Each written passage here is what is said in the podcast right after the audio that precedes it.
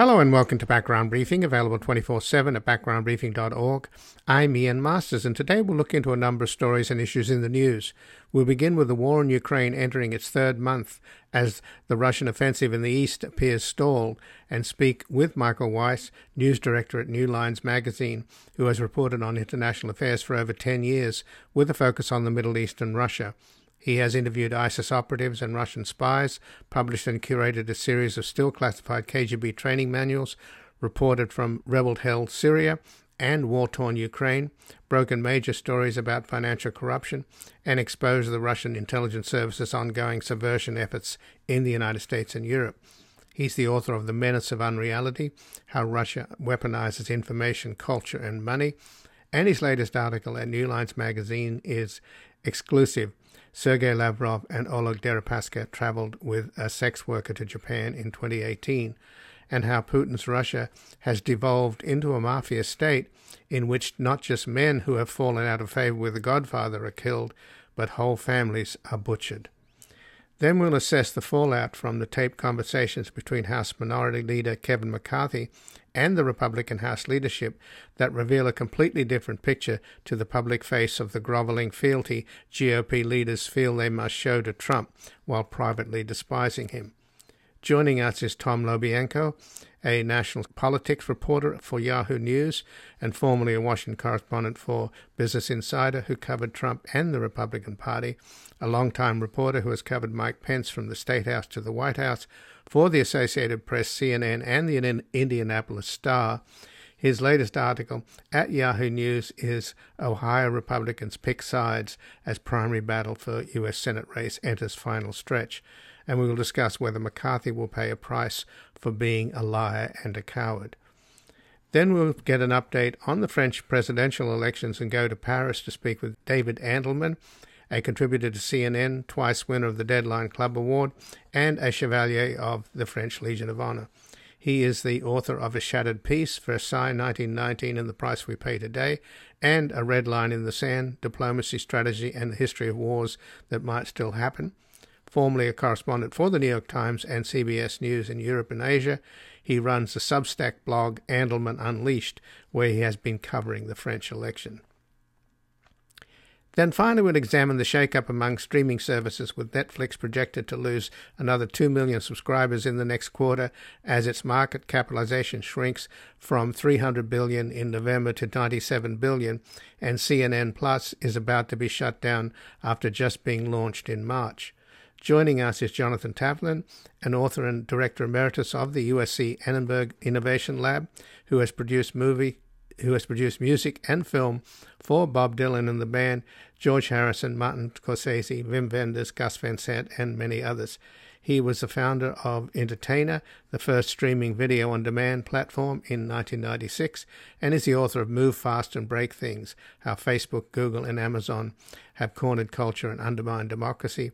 And his latest book is The Magic Years Scenes from a Rock and Roll Life. And before we go to our first guest, this program is completely independent without corporate sponsors and advertising, relying entirely on your support. So we ask you to take a moment and visit backgroundbriefing.org/donate or go to our nonprofit media foundation at publictruthmedia.org where you can keep us online and on the air on a growing number of stations for as little as $5 a month help sustain us into the future so that we can continue to provide breaking news analysis from the most knowledgeable guests at home and abroad. And we've made it easier for you to donate simply by credit card at backgroundbriefing.org slash donate, where your tax-deductible contributions make this program possible. And joining us now is Michael Weiss, who's the news director at New Lines magazine, who has reported on international affairs for over 10 years with a focus on the Middle East and Russia. He's interviewed ISIS operatives and Russian spies, published and curated a series of still classified KGB training manuals, reported from rebel held Syria and war torn Ukraine, broken major stories about financial corruption, and exposed the Russian intelligence service's ongoing subversion efforts in the United States and Europe and he's the author of The Menace of Unreality How Russia Weaponizes Information, Culture, and Money, and the co author of the New York Times bestseller ISIS Inside the Army of Terror. And his latest article at New Lines magazine is exclusive. Sergei Lavrov and Oleg Deripaska traveled with sex workers to Japan in 2018. Welcome to Background Briefing, Michael Weiss. Thank you, and I have to say that is a very fulsome introduction, and it ended on a, on a quite a provocative and high note. So thank you for that.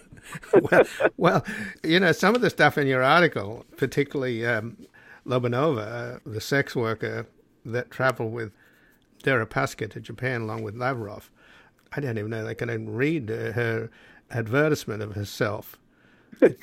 well, we, uh, we we partnered in this investigation with uh, Christo Grozev of Bellingcat, uh, the guy who unmasked the GRU assassins or attempted assassins of um, uh, Sergei and Yulia Skripal, as well as the FSB assassins or Novichok artists of uh, Alexei Navalny. And as he put it to me on Signal, he's never had to wade through so much pornography before in pursuit of a journalistic investigation. So spare a thought for poor Christo there. he's doing uh, he's doing the Lord's work on our behalf. Well, but I can't imagine that too many people, although some do, have illusions still about Putin. I mean, the idea that it's not a mafia state. I mean, my God, it is so clear that this behavior, particularly with Lavrov, you know, you, there's always been an assumption that in the foreign ministry there's some professionalism, but the the cross pollination between corrupt oligarchs and high ranking officials is is completely the, the line is now was blurred before and now it's just completely crossed. So if yeah. you com- if you combine what you have in your article, uh, what it indicates, along with the the recent deaths of uh, high ranking executives in the gas business, with Vladislav Avayev of Gazprom, found dead with along with his wife and daughter uh, and then almost at the same time in Spain, Sergei Protosenia, uh, he was found dead with his wife and daughter. I mean, the Italian mafia used to just kill the the man, right? They never killed the family. Well, and also that I, I mean, let's assume that, that these were not, um, you know, what they've been portrayed as in the press, which is that two oligarchs under eerily similar circumstances butcher their families, one with a pistol, the other, I think, with an axe, and then um, set upon themselves and commit suicide. Let, us let, assume for a moment that this is some act of foul play and, and it's linked to the geopolitical situation or to internal dynamics in Russia. Um, yeah, going after the family is actually um, an unusual escalation on the part of, of the Putin regime. I mean, famously, when Putin arrested Mikhail Khodorkovsky, then Russia's wealthiest man, um, one of the, the, sort of most influential oligarchs in the country, there was a policy in place, unwritten and unspoken, I suppose, that you know don't target the family. So the family, the mother was allowed to live in Russia. Uh, the son, who is actually a personal friend of mine, um, moved to America and started a life here. So this is this is something new, um, and it's something that kind of harkens back to the Soviet era, where you know, family members were essentially held hostage in order that people did not become defectors or betray the regime. Um, and in this case, yeah, I mean, if, if, if, what you and I are probably thinking is true, they might have been offed uh, as some kind of, mm, I don't know, not just punishment, but deterrent um, capability. In other words, don't even think about turning your back on us. You know, we've allowed you to ride, ride high on the hog and make all this money over the last 20 odd years and now it's time to, um, you know, we, we, need a return on our investment. So you have to rally around the flag. You have to, you know, take up the cudgel on behalf of the regime and its war in Ukraine, et cetera, et cetera. And if you don't, well, you know, you, you see what can happen to you. So is Putin getting desperate, or I mean, the assumption is that things aren't going well for him in in Ukraine, and apparently, according to British intelligence, this latest offensive in the Donbass is stalled. Yeah. And striking out at Odessa with a missile, killing a three month old baby and mother. I mean, what's that all about? Well, I mean, this is just the Russian way of war. The, you know, indiscriminate bombardment, no attempt to uh, disambiguate military from civilian targets. Actually, no, I, I shouldn't say that. Um, I I was in Ukraine a few weeks ago, and I, I toured a town called Borodyanka, which is northeast of Kiev, um, sort of seen as a commuter suburb. A lot of people who work in the capital live there. So in a good day, about an hour's drive back and forth. Took us three hours to get there because, well, on, on the one hand, the Russians had blown up certain uh, arteries connecting Borodyanka to Kiev, including a bridge that you needed to cross. On the other hand, a lot of people returning from Western Ukraine or from outside the country to Kiev because Kiev is now relatively secure. But what I noticed in this town, Ian, is there's no military infrastructure of which to speak. There's, there's no air bases. You know, I mean, you know, there, there had been territorial defense. There had been the Ukrainian army. But what the Russians did is they conducted airstrikes on apartment blocks and several of these buildings, I mean, uh, in, in, essence, ceased to exist. They're just the, the, the, center of them has been reduced to rubble. Uh, and there were people who we knew at the time, because the emergency services were there removing the rubble, who had simply been buried under the, the tonnage, the weight of the steel and concrete that collapsed on top of them. So I think they've, they've recovered something like 40 odd bodies from Borodyanka.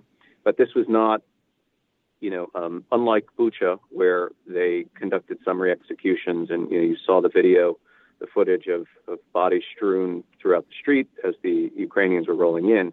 We didn't see corpses, but in a weird way, it was slightly more menacing for that fact because, you know, as I say, you know, people were interred more or less upon the moment of their murder. And these were specifically Russian airstrikes. We had one eyewitness who told us, I think it was March, the morning of March 1st, two rockets that were shot by Russian jets impacted the apartment. And the force of the blast was such that the personal belongings of the, the residents of those apartment buildings were found strewn across the street in a park, which is sort of the, the, the main centerpiece of Borodyanka. Um, and I, I, saw everything from stuffed animals belonging to children to toiletries to we found one young girl's diary, which was still more or less intact and, and legible. Um, just absolute savagery. Um, and, and I should add to this that the apartment buildings that weren't destroyed by airstrikes that were still standing, we went inside one of the buildings and we noticed that every flat had been looted and ransacked by Russian occupiers. Uh, jewelry boxes had been emptied, gratuitous acts of defilement. I mean, they, they went through the, the photo album of one young couple and they took their wedding photos and they just tossed them about the, the bedroom.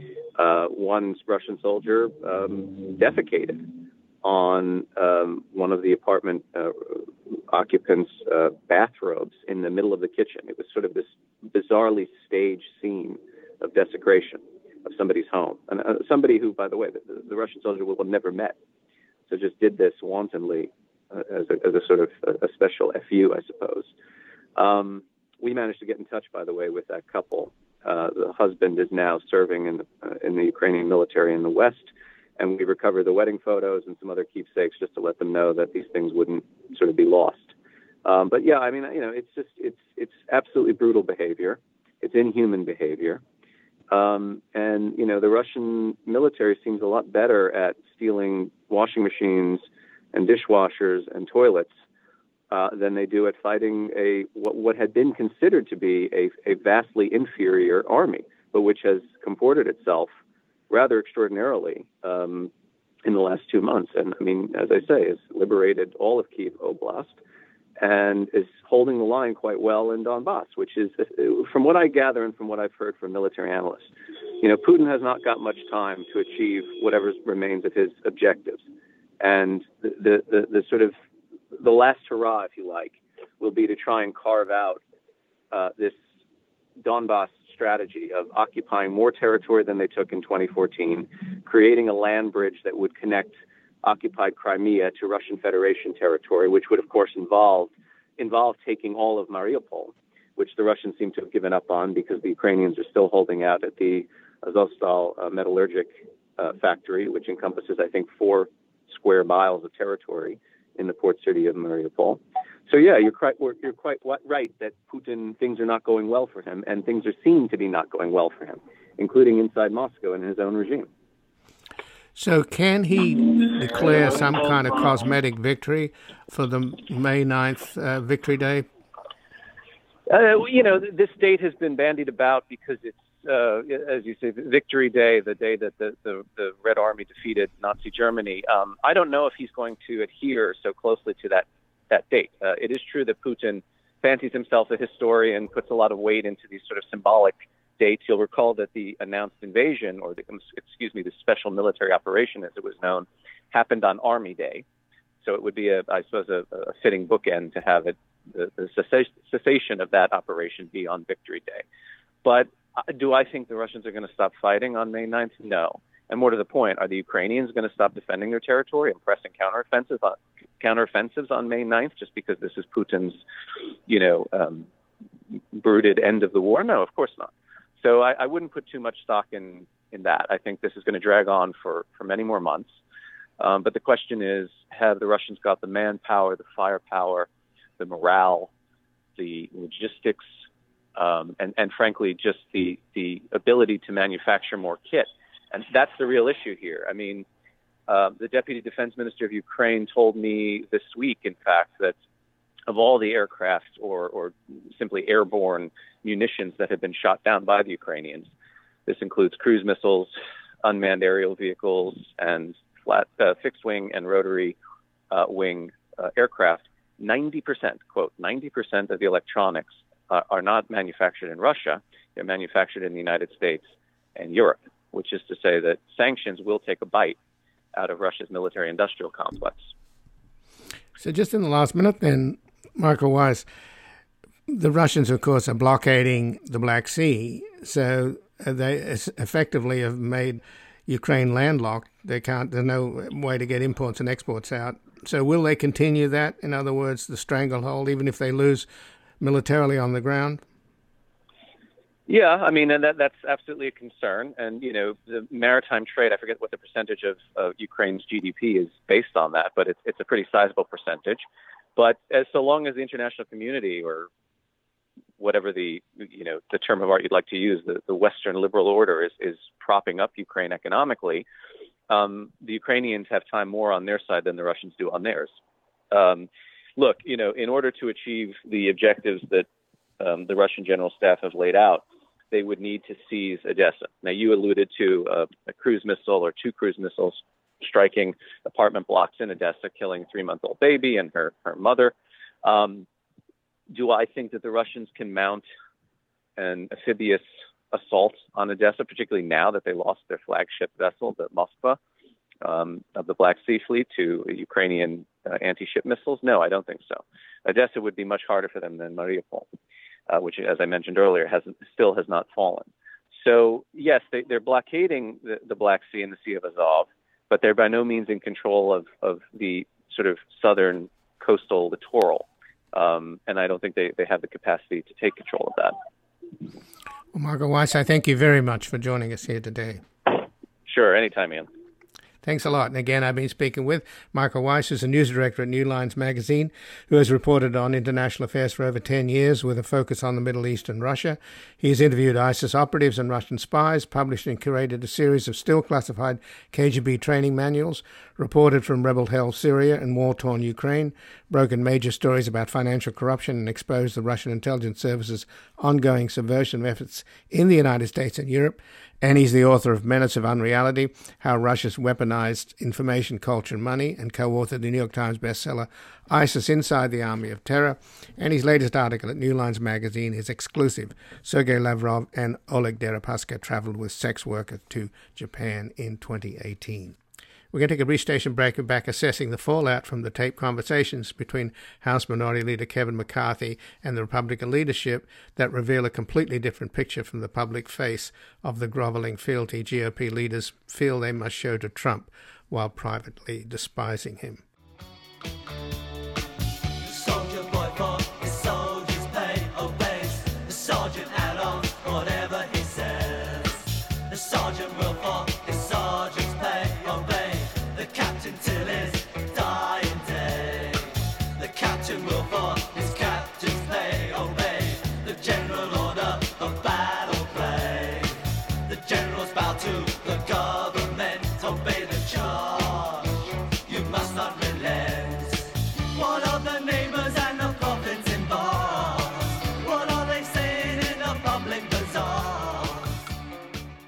Welcome back. I'm Ian Masters, and this is Background Briefing, available 24 7 at backgroundbriefing.org And joining us now is Tom LoBianco, who is a national politics reporter for Yahoo News and formerly Washington correspondent for Business Insider, who covered Trump and the Republican Party, a longtime reporter who has covered Mike Pence from the State House to the White House for the Associated Press, CNN, and the Indianapolis Star. He's also covered the Trump Russia investigation, the White House, and Bernie Sanders' 2016 campaign, and is the author of Piety and Power, Mike Pence and the Taking of the White House. And his latest article at Yahoo News is Ohio Republicans pick sides as primary battle for U.S. Senate race enters final stretch. Welcome to Background Briefing, Tom LoBianco. Thanks, Ian. Good to be here. Well, thanks for joining us, Tom. And on Saturday night, you were at the rally where Donald Trump endorsed uh, J.D. Vance, who is being financed by the Silicon Valley billionaire Peter Thiel. So, did he mention anything about Kevin McCarthy's phone call, which we all heard. Did he did he get into that? I mean, he was talking about washing machines and not having enough water, and how he had reversed a Biden's rule that stopped you from using enough water to wash your dishes, and made an appeal to the audience for God's sake, you know, let's have some water to wash our dishes. What else? Ha- what else did he say? yeah, the uh, the water thing was that was a big miss. Um, so big that it, it, appears to have washed out any mention of Kevin McCarthy. Uh, nice. I didn't hear anything. so, J.D. Vance was only on the stage with him for about two minutes, wasn't he? Yeah, that was super interesting. I mean, you know, the thing we were watching for out here, I think, you know, most, most of us in, in the press corps, um, you know, in the political class, you know, every, you know, uh, operative world and everyone, everyone trying to figure out what's going to happen in this primary. You know, and obviously this is what we're all trying to test right now, trying to figure out is like, you know, how powerful is Trump now within the Republican Party? Because that sure seems to have waned quite a bit, and this this one is a really good gauge of um, of that, in large part because of the number of Republicans who are huge Trump supporters who just broke with him over this J.D. Vance endorsement. So, you know, what, there's a lot of confusion right now across the different, like across the span of Republican campaigns, Republican operatives, even amongst the voters. Um, so, you know, this thing is really still up in the air. And again, the central thing here is as a test of Trump's power within the party. So, you know, I presumably will know by May 3rd or after May 3rd what's going on with that. But it's just still a ton of confusion here right now. So, Tom LoBianco, in these tapes of these phone calls that McCarthy made, and he made several of them, of course, and mm-hmm. they've been revealed in this new book by Alexander Burns and Jonathan Martin of the New York Times. This will not pass Trump Biden and the battle for America's future. And uh, they were basically around the 8th of January, the 10th, and the 11th. And reporters say that they've got far more on tape and stuff that will incriminate people at the very top of American politics, at the highest levels of American politics, which I'm assuming must mean that they've got Donald Trump on tape, or maybe some other Republicans as well, like Mitch McConnell. But at least it seemed likely they've got Trump on tape.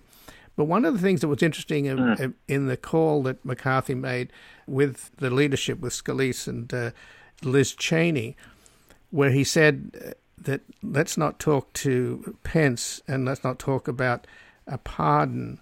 They'd also they mm. previously talked about the Twenty Sixth Amendment. So if they're going to be talking about a pardon, that means that they've assumed that a crime has taken place, haven't they? Yeah, uh, you know, remember, there's well, number one, let me just say that I I'm super excited for this book. I mean, you know, Jonathan Martin, Alexander Burns, two of the absolutely finest reporters in politics right now, and yes, I I believe they have plenty more. They've been at it for quite a while, and these guys are super plugged in. So I, I'm super excited to find out, you know, what they have on tape and, and how much more is packed in there. Uh, I certainly pre-ordered already, um, but in terms of you know that period, and you know, right after January 6th, um, there was a lot of confusion still, you know, remember these like these voices of conscience that came out and said, you know, this can this cannot stand. This is terrible. What happened on January 6th is awful.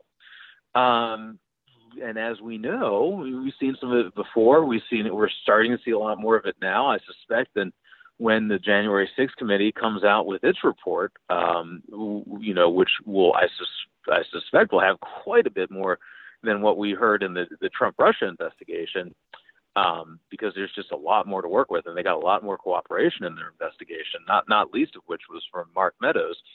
Uh, there's just so much more to find out here. And there was a lot of confusion at that point. And, you know, remember, too, I mean, what was it? Like, I think around the, the middle to the end of January 2021 is when McCarthy goes down there to kiss the ring. And there was that period of about, you know, like two weeks or so where it's like, will they do the 25th Amendment? You know, Pence pretty quickly ruled it out.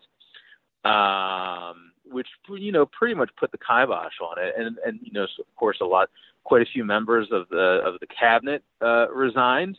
You remember that it, uh, Mitch McConnell's wife, uh, Elaine Chao, uh, resigned as a result of this. So, you know, you didn't have the numbers it looked like practically or feasibly to enact the 25th Amendment. And then, you know, the question kind of turned to, all right, what about this, the, the, the second impeachment of Trump? You know, how would that play out? And, you know, obviously we saw how it played out.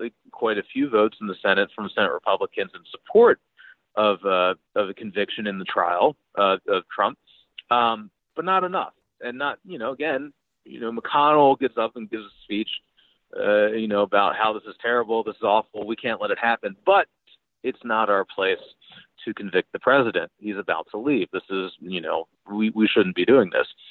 And uh, you know, there's still a lot of confusion. I, I think. I mean, at least as somebody you know covers this bit, there's we still have a lot yet to see about who is involved in this. What, how far, as you, as you said here, you know, how far up the chain did that go? Um, the Trump defense and the and certainly what you've seen from other uh, uh, folks like uh, the, uh, the Alex Jones and um, uh, some of the other ones like Ali Alexander. The the the, defense has typically been uh, that, oh, well, you know, we wanted a peaceable protest. Uh, we did not plan to sack the Capitol. We did not instigate violence. We never called for violence. Um, but there was quite a bit of planning ahead of time. And, you know, the, with all, each additional revelation, it just builds up new evidence. So, you know, do we know everything at this point? Certainly not. Uh, we're going to find out a lot more, though, probably pretty soon. Well, we might find out more from Alex Jones. Uh, he is asking for immunity, a deal with the January 6th committee, and now that we know that Pat Cipollone has already talked to them, and Ali Alexander apparently is also insisting in the investigation. So there seems to be an interesting enough of Fox News or, or the Murdochs, I think, uh, pushing this interview that Piers Morgan did with mm. uh, Trump, where Trump has a meltdown and walks off. So that's yeah. a, that's a little strange, isn't it? It looks like maybe uh, Murdoch is is trying to expiate for helping promote Trump in the first place. Yeah, uh, you know the the flips that have been happening have been really astounding. You know, I think uh, if you mentioned there, but yeah, also Ali Alexander, uh, he also is cooperating now. I saw. Um, uh, uh, please check me on this, but I believe also uh, Enrique Tarrio, uh, um, the uh, the members of the uh, the white nationalist group that was involved in this, uh, the Proud Boys. He has been cooperating. You, you know, remember too, we also have a serious Justice Department criminal investigation underway.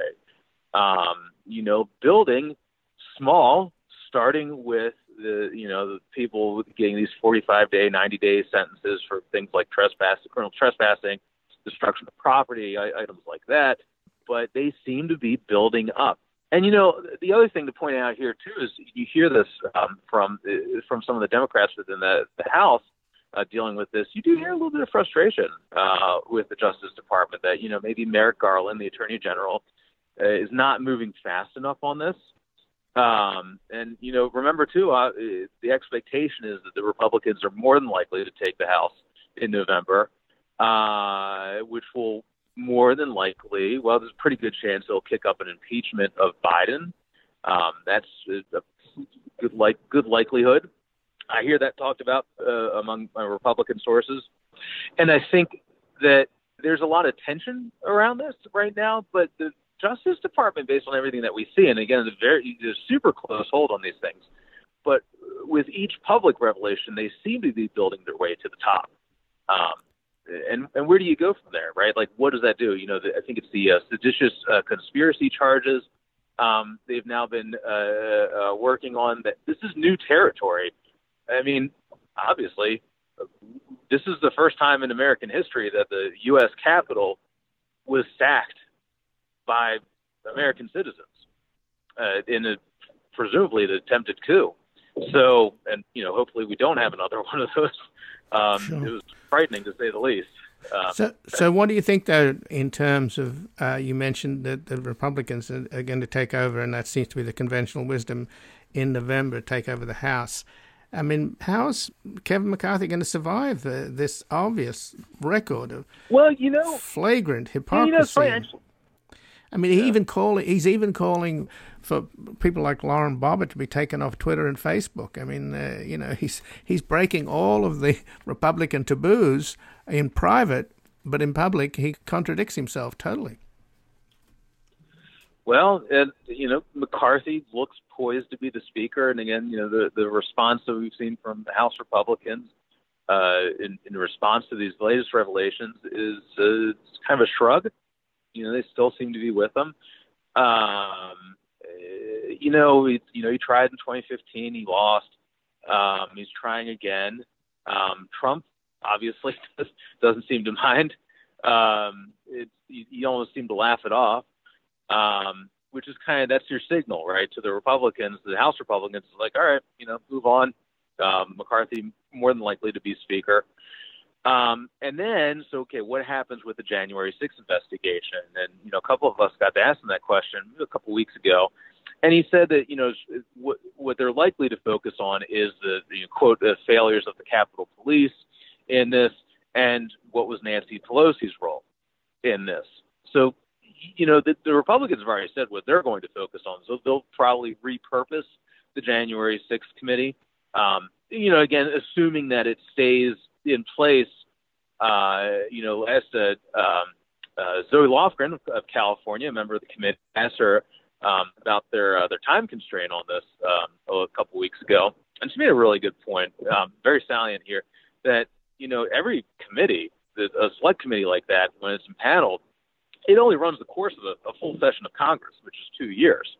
So even if you know you would have to basically re-impanel you'd have to re you know reappoint the committee, and it does sound like there will be something to that effect. There will be some sort of like counter January 6th investigation, you know, not unlike what Devin Nunes did uh, with the the House Russia investigation, you know, running a running a, like a counter narrative to support Trump in that case. Uh, so I mean that's I mean they've told us the playbook, so that's that's pretty good expectation of what what will happen next year.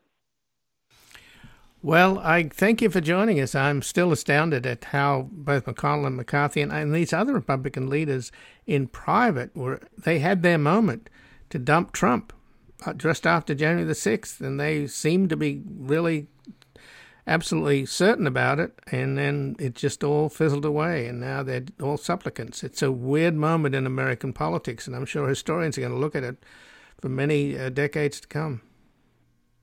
You know, one, you know, to that point, one, one quick thought here. Um, I've actually talked with a couple of former uh, Trump officials, Trump White House officials, with that question. You know, a number of them, uh, at least who I've talked to, told me that they saw that as the best exit ramp from Trump. That was their best opportunity, and supreme disappointment in McCarthy in this case. Um, so yeah, you know, you see that, but again, in private on background, never willing to put their names on top of it. Um, so, yeah, it's you know, and again, back to JD Vance and this endorsement, we're all waiting and test it, you know, to te- see the test of the power. Everybody's waiting to see where things are right now. So yes, it's a huge question in the air, and you know, some serious potential threats for uh, American democracy. Well, Tom LoBianco, I thank you so much for joining us here today. Thank you, Ian. Good to be with you. Likewise, and again, I've been speaking with Tom LoBianco, who is national politics reporter for Yahoo News and formerly Washington correspondent for Business Insider. He covered Trump and the Republican Party, a long-time reporter. He's covered Mike Pence from the State House to the White House for the Associated Press, CNN, and the Indianapolis Star. He also covered the Trump Russia investigation, the White House, and Bernie Sanders' 2016 campaign, and is the author of Party and Power, Mike Pence, and the Taking of the White House. And his latest article at Yahoo News is Ohio Republicans pick sides as primary battle for U.S. Senate race enters final stretch. We're going to take a brief station break. We're back with an update on the French presidential elections, and we'll look into the shake-up among streaming services with Netflix projected to lose another 2 million subscribers in the next quarter as its market cap shrinks from 300 billion in November to 97 billion today.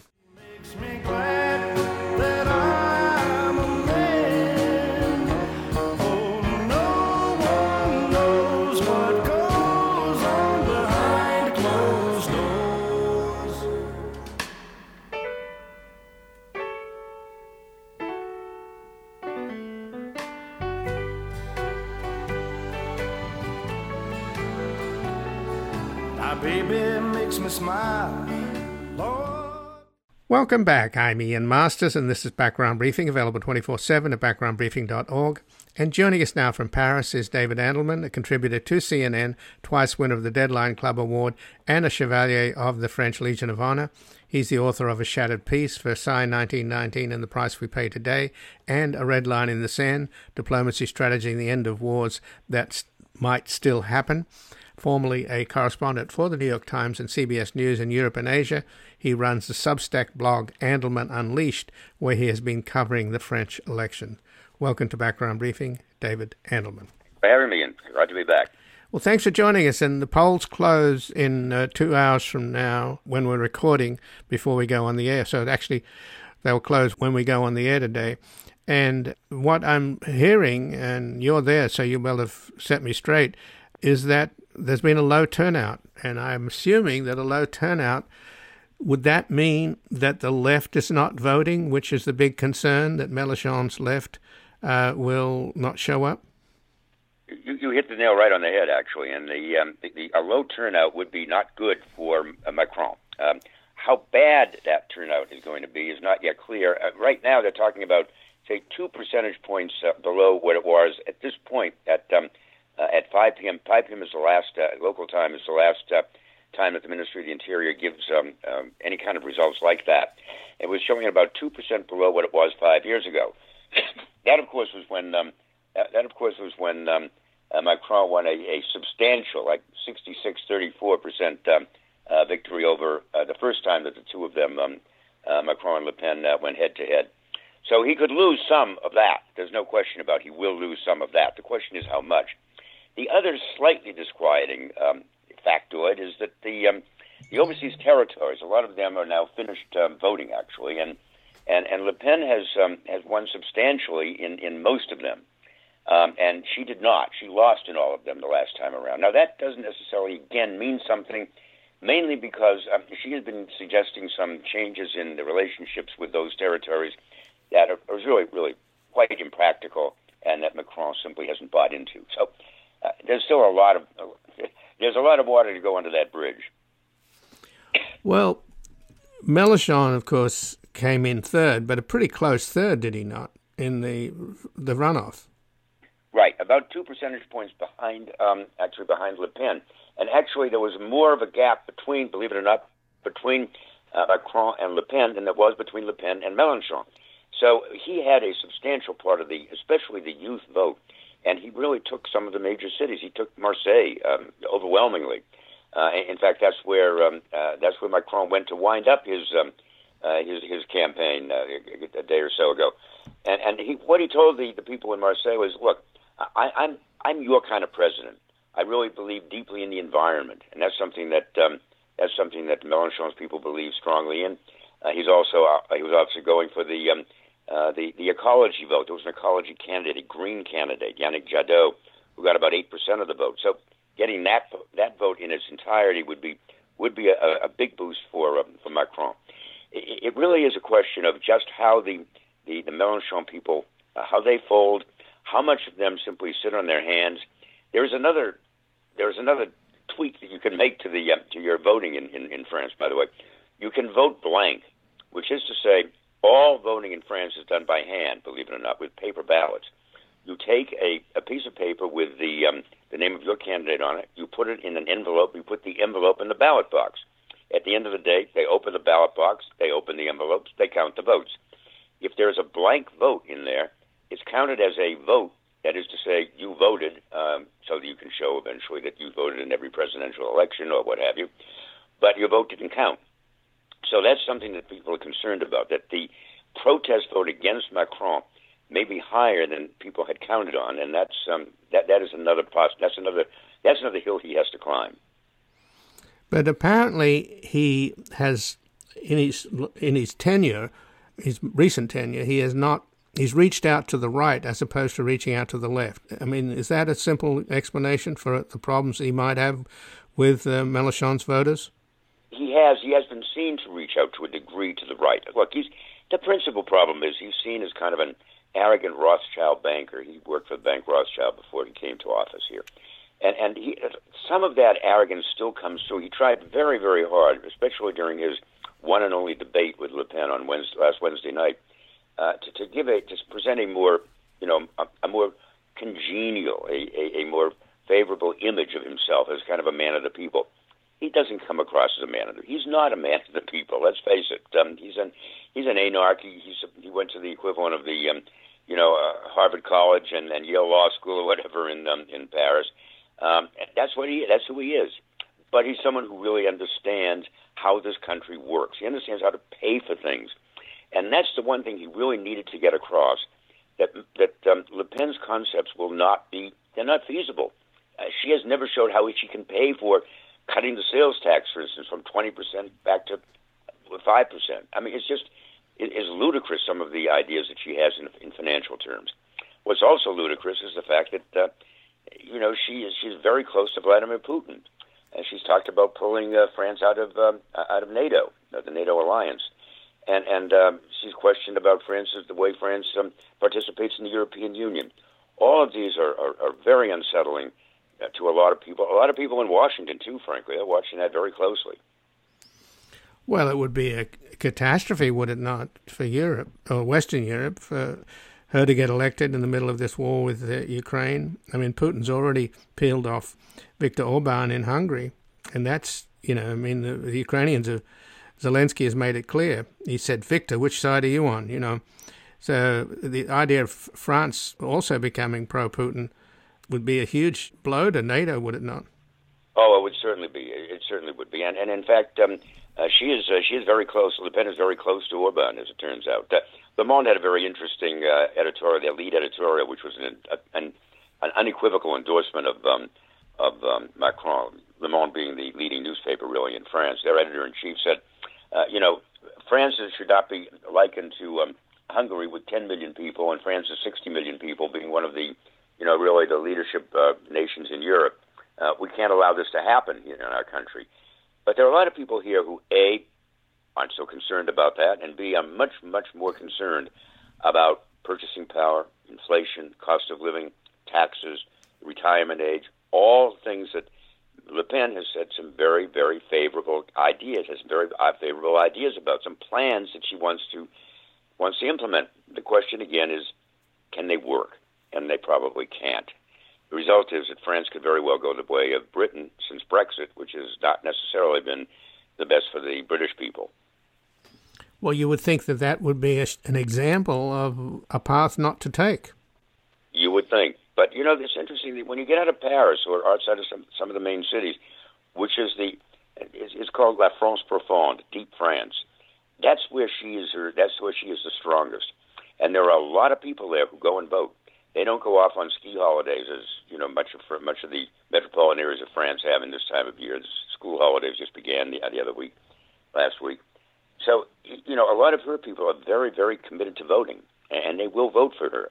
So when you see that, uh, you know, the, the, the percentage of people who vote has gone down, um, a lot of those are, are Macron voters.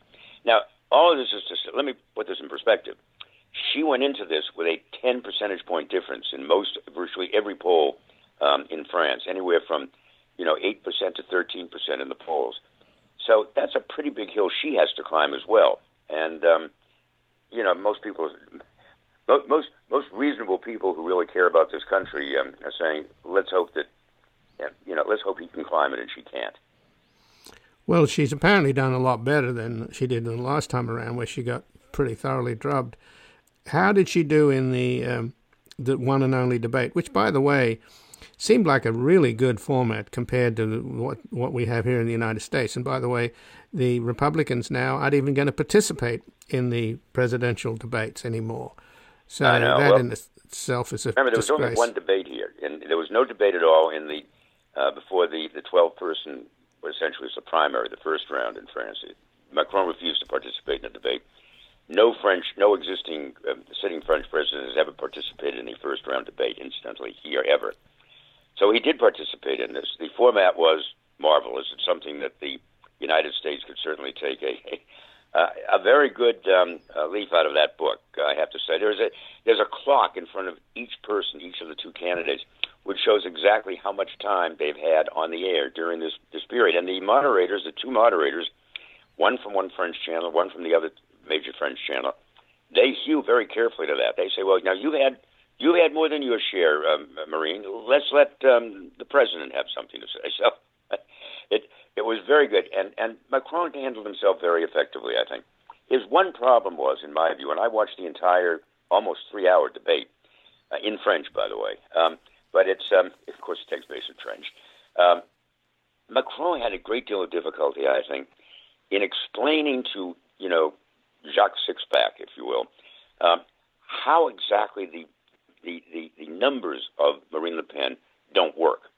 So he had all the numbers. They just weren't very effectively explained for the average person. A person who graduated, you know, a Harvard Business School would have no problem, problem understanding it. All he really had to say was, Marine, how are you going to pay for this? It's not going to work.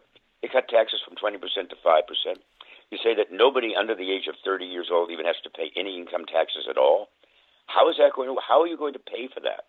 He never asked that direct question, and it seemed to me that that's where, if there was, if he had a failing during this debate, and, and by the way, I think he was probably skewed in his favor the, the debate in the end.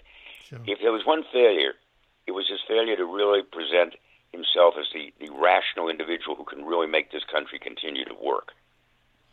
Well, David, uh, thank you for giving us an update. Well, fingers crossed. Uh, I know it's not just in France, people are concerned, but uh, here in the United States, as you pointed out, there's a great deal of anxiety uh, about the idea of Le, of Le, Pen becoming the president of France. And, and thanks for joining us. No, absolutely. And, by the way, stay tuned for uh, for June. June is when the national um, parliamentary elections take place, and that could be, as it turns out, very, very important, depending on what happens tonight. Right, and Mélenchon is making a move to become the prime minister, so that's certainly worth watching. And Again, I've been speaking with David Andelman, who's a contributor to CNN, a twice winner of the Deadline Club Award, and a Chevalier of the French Legion of Honor. He's the author of A Shattered Peace, Versailles 1919 and the Price We Pay Today, and A Red Line in the Sand, Diplomacy, Strategy, and the, and the History of Wars That Might Still Happen. Formerly a correspondent for the New York Times and CBS News in Europe and Asia, he runs the Substack blog Andelman Unleashed, where he has been covering the French election. And joining us now, Jonathan Taplin, an author and director emeritus of the USC Annenberg Innovation Lab, who has produced music and film for Bob Dylan and the band, George Harrison, Martin Scorsese, Wim Wenders, Gus Van Sant, and many others. He was the founder of Intertainer, the first streaming video on demand platform in 1996, and currently sits on the boards of the Authors Guild, Americana Music Association, and Los Angeles Mayor Eric Garcetti's Council on Technology and Innovation. And he is the author of Move Fast and Break Things How Facebook, Google, and Amazon Have Cornered Culture and Undermined Democracy. And his latest book is The Magic Years Scenes from a Rock and Roll Life. Welcome to Background Briefing, Jonathan Taplin. Good to be here, Ian. Well, thanks for joining us. And what's happening with the streaming services? Uh, Netflix is projected to lose another 2 million subscribers, having lost over 200,000, and their market capitalization has shrunk from 300 billion in November to less than 97 billion today. And we could also talk about CNN Plus and Paramount Plus. But let's start with Netflix. Is there something going on with this streaming model? Well, there's simply too many streaming services for the market. There, there's actually 200 streaming services in the United States. There are many you've probably never heard of, like Philo and Fubo and VidGo and WWE and Poker Go and Tubi TV. I mean, it's goes on and on, and it's absurd, and they're all uh, going to not survive, obviously. But but Netflix problems is is very specific. Uh, Netflix had uh, in 2014 about one billion dollars of debt. Today it has more than 16 billion dollars of debt. So in in just you know a very short time, it took on this huge amount of debt in order to produce a lot of original programming. The problem is that most of that debt is what we call junk debt, which carries a fairly high interest rate, and obviously, as interest rates are rising, it gets worse. So junk bonds work fine if companies are growing rapidly but if companies start to shrink, then you enter into what investment bankers, and I was one in the 80s, call a death spiral, which is that the the amount of cash flow cannot carry both the debt and the cost to make a whole lot of new programming. And you know, some analysts on Wall Street estimate that if Netflix lost 4% of its subs, it could enter into that kind of death spiral. And and so they're going to have to cut back the amount of original programming they do and at the same time they have some very very well capitalized rivals. I mean if you look at Disney often we we think about thing something called a debt to equity ratio in in terms of what the health of a company is. So Disney has equity of about 93 billion dollars and has debt of about 50 billion dollars.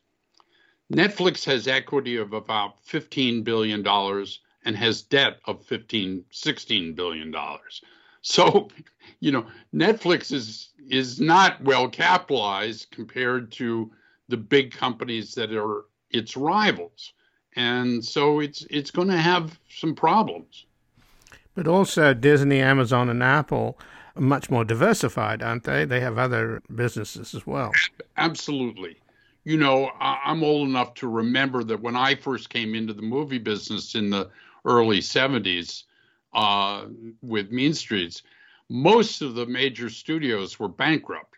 20th Century Fox had to sell off the back lot, what now what we call Century City, in order to make the payroll. And so and that's because they had only one business, the movie business. Today, companies like Disney have many, many other businesses. And needless to say, so does Amazon and Apple and others that are rivals to Netflix. So you're totally right that Netflix having only one business is very vulnerable to a downturn. But it's also the movie business has changed as a result of COVID. I don't know that people are going back to the theaters, and certainly not in the numbers pre COVID. And I'm wondering how that business model is surviving the movie theaters themselves. And it's always been a little strange to see Netflix, for example, advertising so heavily to win Academy Awards when its product ends up on television, not on movie screens. And they've also changed the business model for Hollywood, haven't they? They've given big salaries to movie stars to attract them, but no back end is that a, a change that's going to also persist with the what's left of the other movie producers? I, I don't think so. I, I mean, I think if you look at Disney's big franchise, which is Marvel, and maybe even Pixar and, and the Star Wars franchises, they're going to go back to using the theaters as the premier way of introducing those movies. And, you know, some recent results from Spider Man and others seem to say that if you have something that's only in the theaters, the young people will still come out and go to the theaters. And Netflix, of course, doesn't have that ability to earn 150, 200, 300 million in two weeks from from movie theaters. So my sense is that this could get worse for um, Netflix. Imagine if if Disney put Hulu and ESPN Plus together in one service for one low price, or let's say that the new Warner Brother Discovery company puts HBO Max, Discovery, Turner Sports, and CNN all into one streaming service and sets them at a reasonably low price.